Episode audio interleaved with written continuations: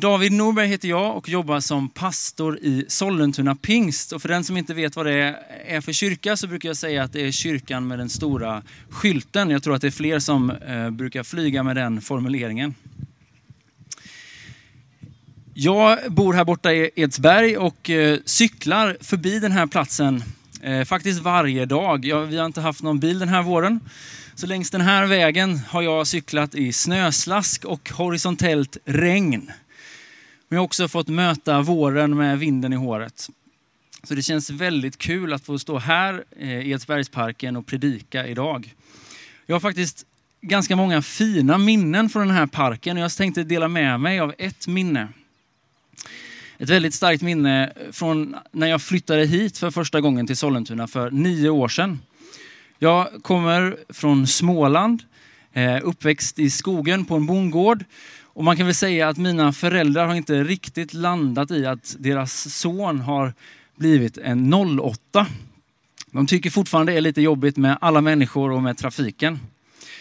Och när de då skulle lämna mig som 19-åring, liksom mitt inne i bruset på Södermalm, då grät min mamma.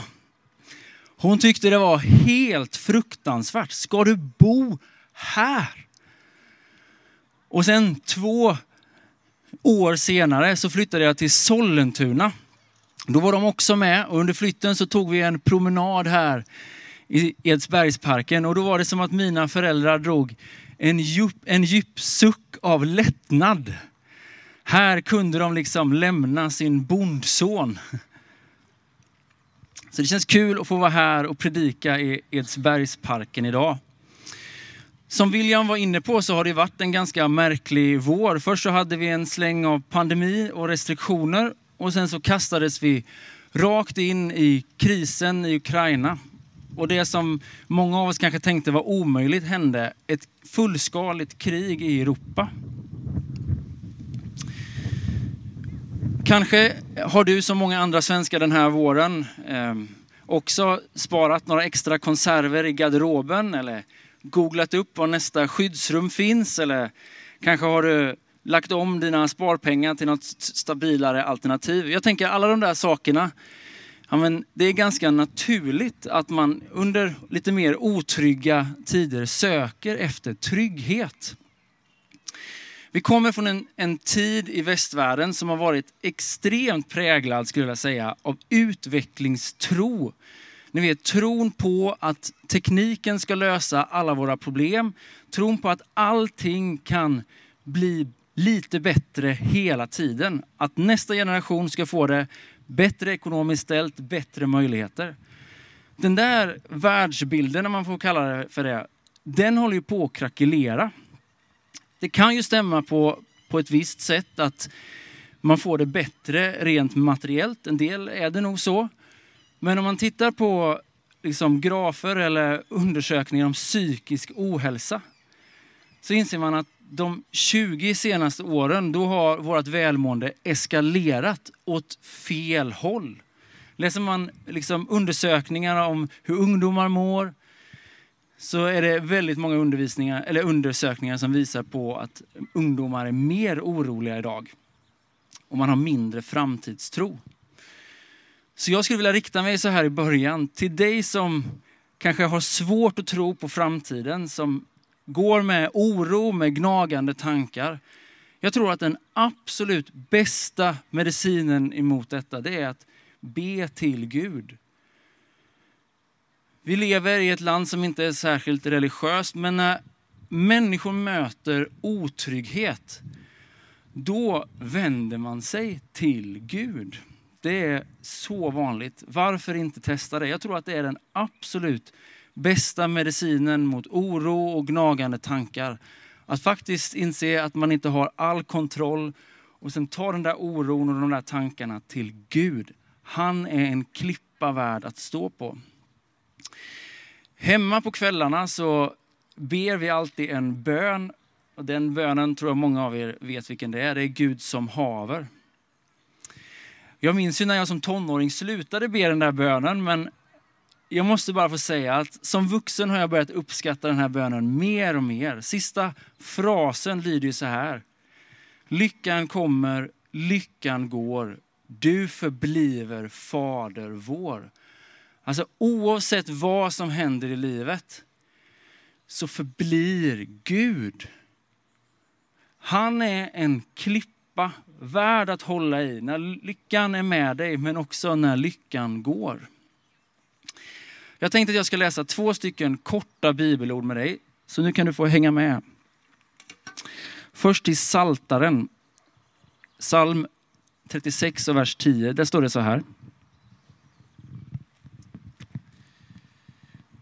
Ty hos dig, Gud, är livets källa. I ditt ljus ser vi ljus. Och i Johannes evangeliet kapitel 7, vers 37-38 så står det så här. På högtidens sista och största dag ställde sig Jesus och ropade, är någon törstig så kom till mig och drick. Den som tror på mig, ur hans inre ska flyta strömmar av levande vatten, som skriften säger. Båda de här två bibelorden de är ju grundade i någon slags erfarenhet att Gud inte bara är en fast punkt i tillvaron, ja men det är han. Men Gud är också en källa till kraft, och glädje och ljus. Vi är ju liksom ganska vana med att få vårt vatten i, genom kranen. Men förr i tiden så, så var ju faktiskt vattenkällan en otroligt viktig samlingsplats. Runt en källa kunde ett samhälle liksom växa och blomstra. Och här borta i hörnet av Edsbergsparken så finns det faktiskt en grundvattenkälla. Så om ni någon gång har gått förbi bäcken och tänkt att det är väldigt klart vatten i den här bäcken, så är det för att vattnet kommer ifrån, det är grundvatten, det kommer från en källa här borta. Och jag tycker att det är en sån fin tanke på något sätt att i närheten av en källa, men där kan man bygga ett slott. Och den här källan har liksom fått förse Sollentuna med vatten under så många år.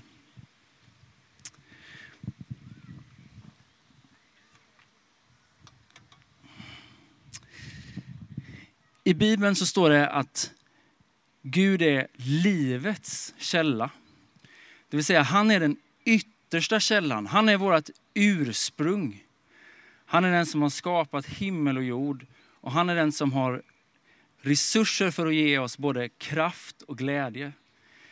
Så de två sakerna skulle jag vilja skicka med dig idag. Gud är en tillflykt, en klippa, en fast punkt i vår tillvaro. Men Gud är också en källa. Hos honom kan vi hämta kraft och vi kan hämta glädje. Jag var inne lite på i början att jag kommer från en bondgård och tittar du bak i mina släktled så, så kommer jag från en, en väldigt arbetsam familj. Alla eh, har varit på något sätt, förutom jag då, bönder och har arbetat väldigt hårt. Och min morfar var en sån person som var en oerhört arbetsam person. Men på hans begravning så var det ingen som pratade om hans arbete. Alla pratade om vem han var som person. Och det är faktiskt lite märkligt att när vi är mitt i livet, ja, men då applåderar vi varandras prestationer. Det som vi kanske sätter på vårt CV eller berättar om på LinkedIn. Det som är prestationsbaserat, det vi gör, var vi bor, vilka sporter vi kan. Det applåderar vi för varandra när vi är mitt i livet. Men på en begravning är det väldigt sällan som någon pratar om hur mycket någon har tjänat för pengar. Eller för hur vacker någon var eller för hur cool personen var. Utan på en begravning så pratar man alltid om hur personen har blivit, på gott eller ont.